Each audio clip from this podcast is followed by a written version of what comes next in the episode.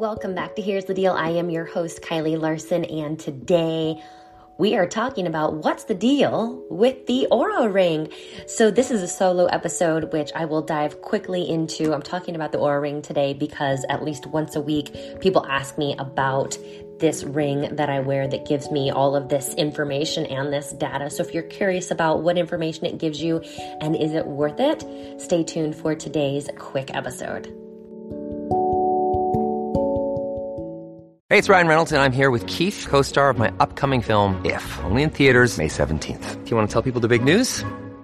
All right, I'll do it. Sign up now and you'll get unlimited for $15 a month and six months of Paramount Plus Essential Plan on us. Mintmobile.com slash switch. Upfront payment of $45 equivalent to $15 per month. Unlimited over 40 gigabytes per month. Face lower speeds. Videos at 480p. Active Mint customers by 531.24 get six months of Paramount Plus Essential Plan. Auto renews after six months. Offer ends May 31st, 2024. Separate Paramount Plus registration required. Terms and conditions apply if rated PG. Hello, everyone, and welcome back to Here's the Deal. I am your host, Kylie Larson, and today it's just going to be me um, covering a question that I honestly get asked quite a bit in both our Lift to Get Lean groups and on social media. So today I'm going to be talking about my Oura ring. So if you have seen me in videos wearing a ring on my right ring finger, you may be wondering what that is. Um, it is an Oura ring. And this Oura ring gives you insight into all kinds of biofeedback.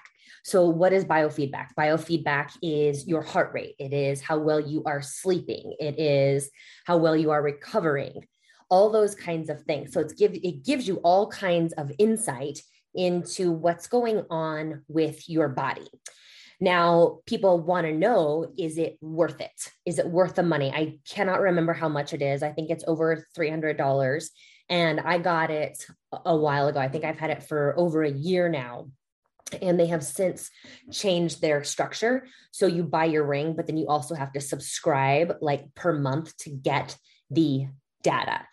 So I'm going to talk about why I think it is worth it or not, and then also compare it to my Apple Watch, or if you wear a Garmin or a Fitbit, and and the difference between the two. So let me just dive in and by talking about what I use my Apple Watch for. I might as well just wear a pedometer. The only thing I wear this Apple Watch for is to monitor my steps.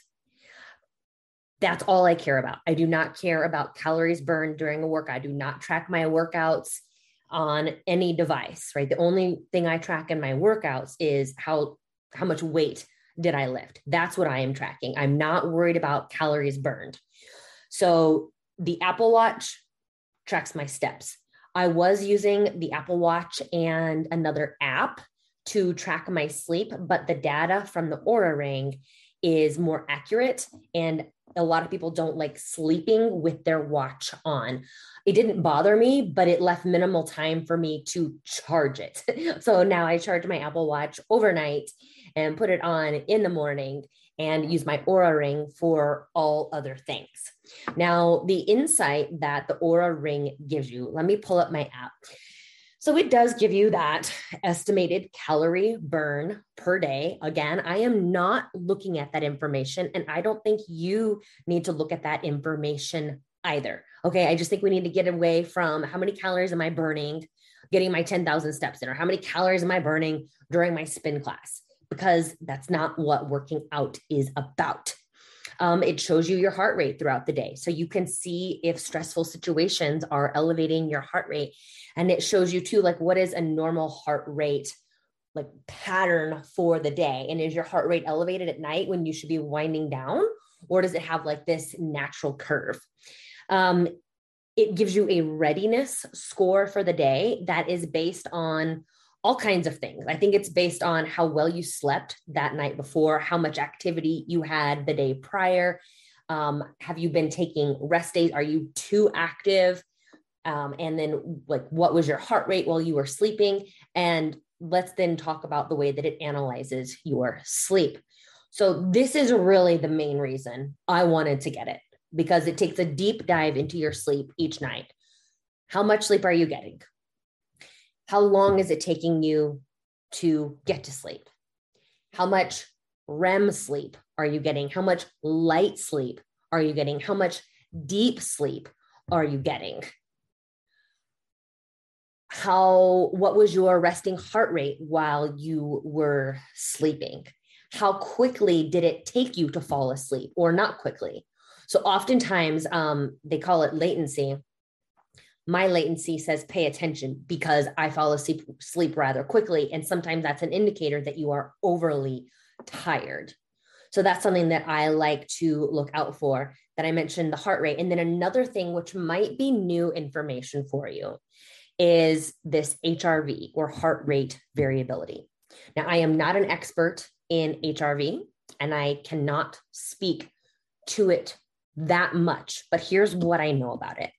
Your heart rate variability is an indicator to how well you are managing and recovering from stress a super low heart rate variability is not good.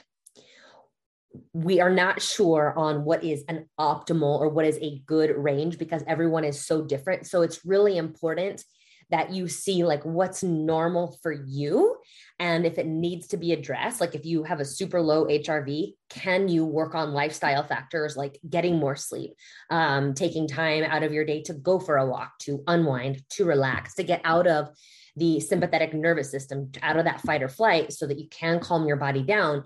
Can you use those tools to increase your hrv or your heart rate variability because what i found is you know we talk a lot about stress with our clients with my clients because stress will hold you back from your physique goals. Stress will hold you back from getting stronger.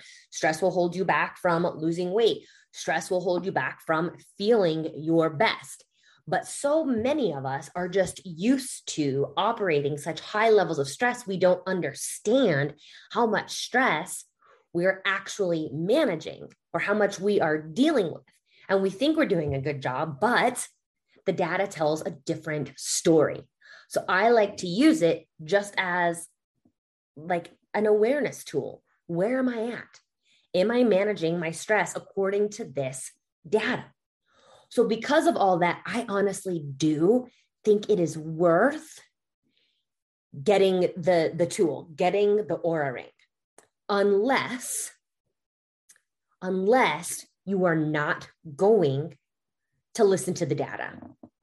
Right. So if you get a super low readiness score, let's say, you know, you got like a 50 readiness score and you had a terrible night's sleep, but you still go ahead and do that early morning workout or even it's it's an afternoon workout to me that's a sign that you're not listening to the data right your your body gave the information that today it needed to rest and recover but you pushed through anyway right in that instance if you're not going to listen to the data don't get the ring now the one time that i would override the data is sometimes there'll be maybe a few days in a row where like your scores are lower, but you're like, I just, I feel fine. You still need to trust yourself in how you are feeling because sometimes you might look at that score, the recovery score or your sleep score, and it might be on the lower end. And you let that number dictate the way that you feel. Right. So, number one, always check in with yourself first and if it's been a couple days and you still have these low scores, but you're feeling fine, then I would say, okay, if you if you honestly are feeling fine, go ahead and get that workout in because ultimately you know your body best. But it's that fine line of looking at the data that you're getting, trusting how you are feeling, and then making decisions based on that.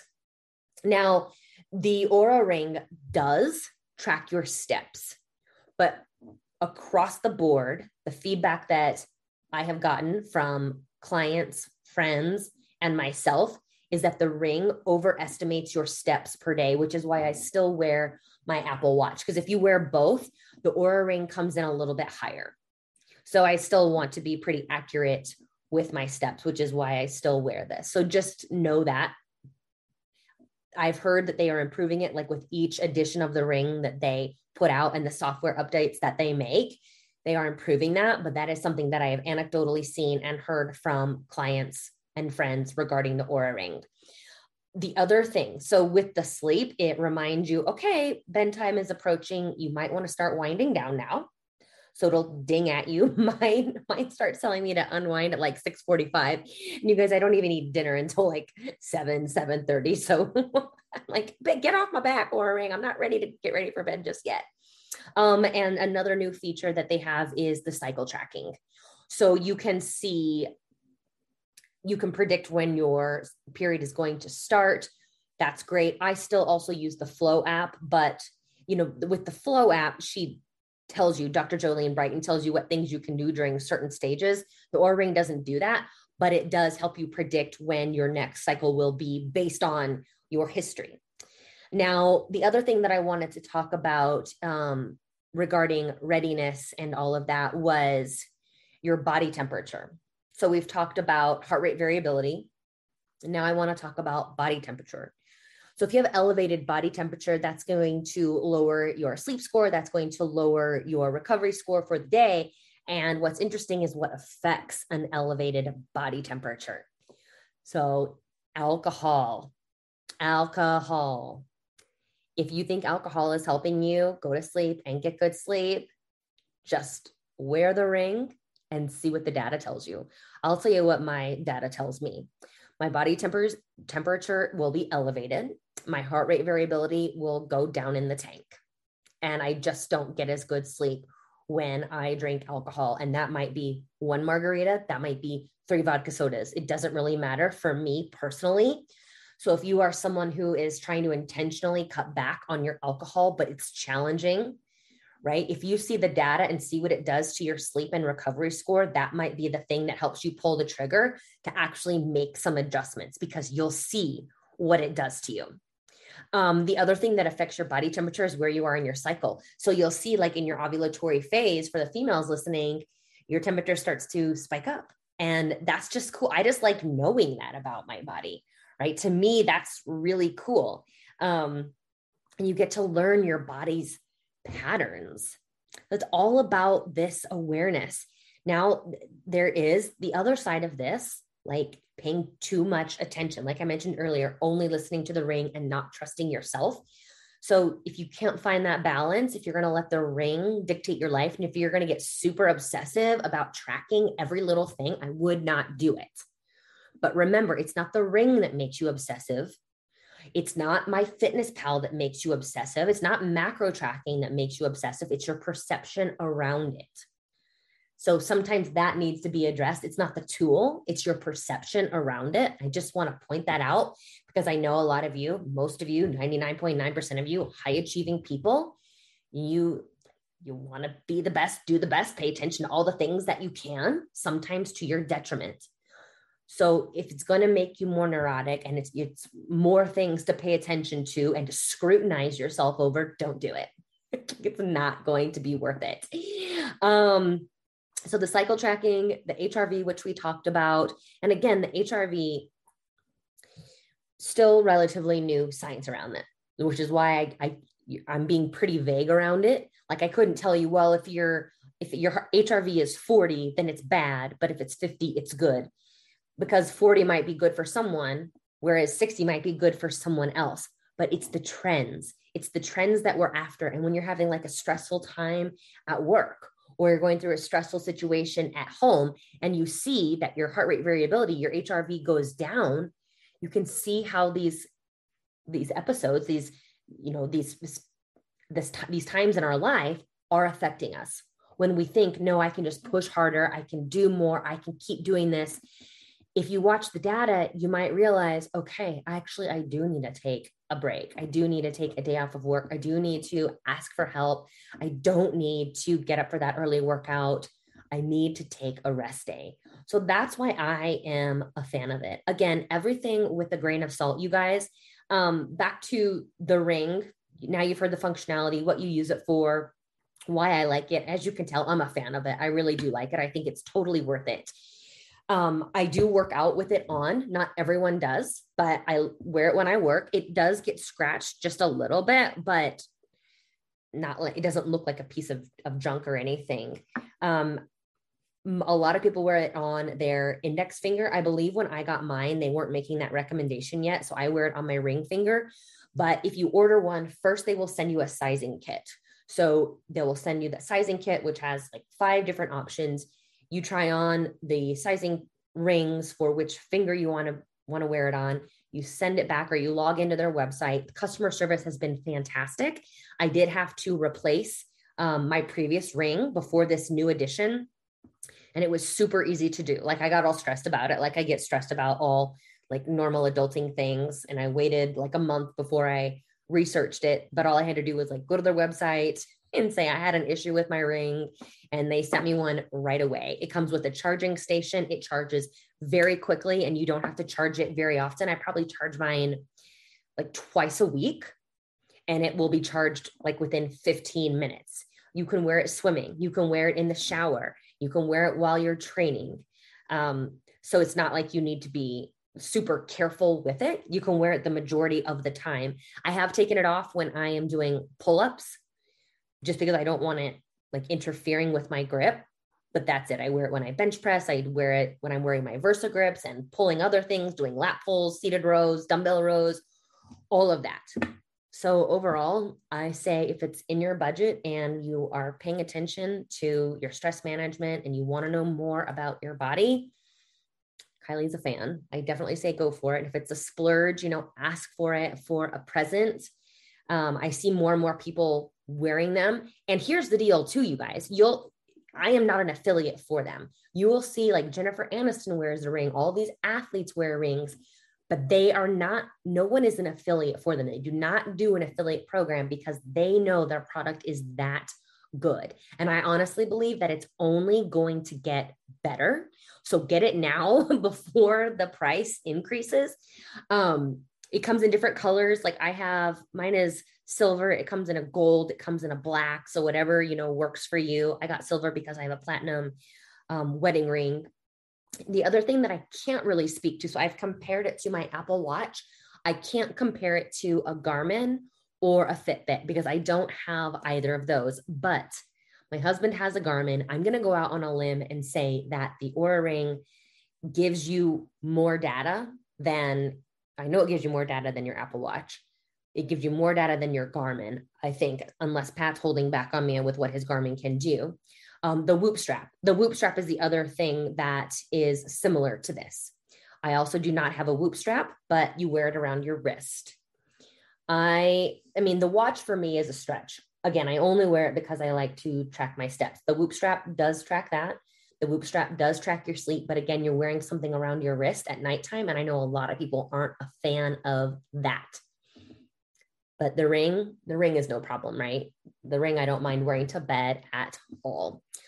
So that is my two cents on the Oura ring. If you're wondering if it's worth it, I say yes, it is worth it. Right? If you're spending this much time focused on your health, your wellness, you're investing in eating the right foods and buying the equipment to go train and spending that time on yourself, why not you know why not go all in? I know we all don't have these budgets that allow us to purchase everything but i do think that this investment is definitely it's an investment and it is worth it. So if you have any follow-up questions just let me know shoot me a message on instagram and i can't wait to talk to you guys in the next episode. Bye bye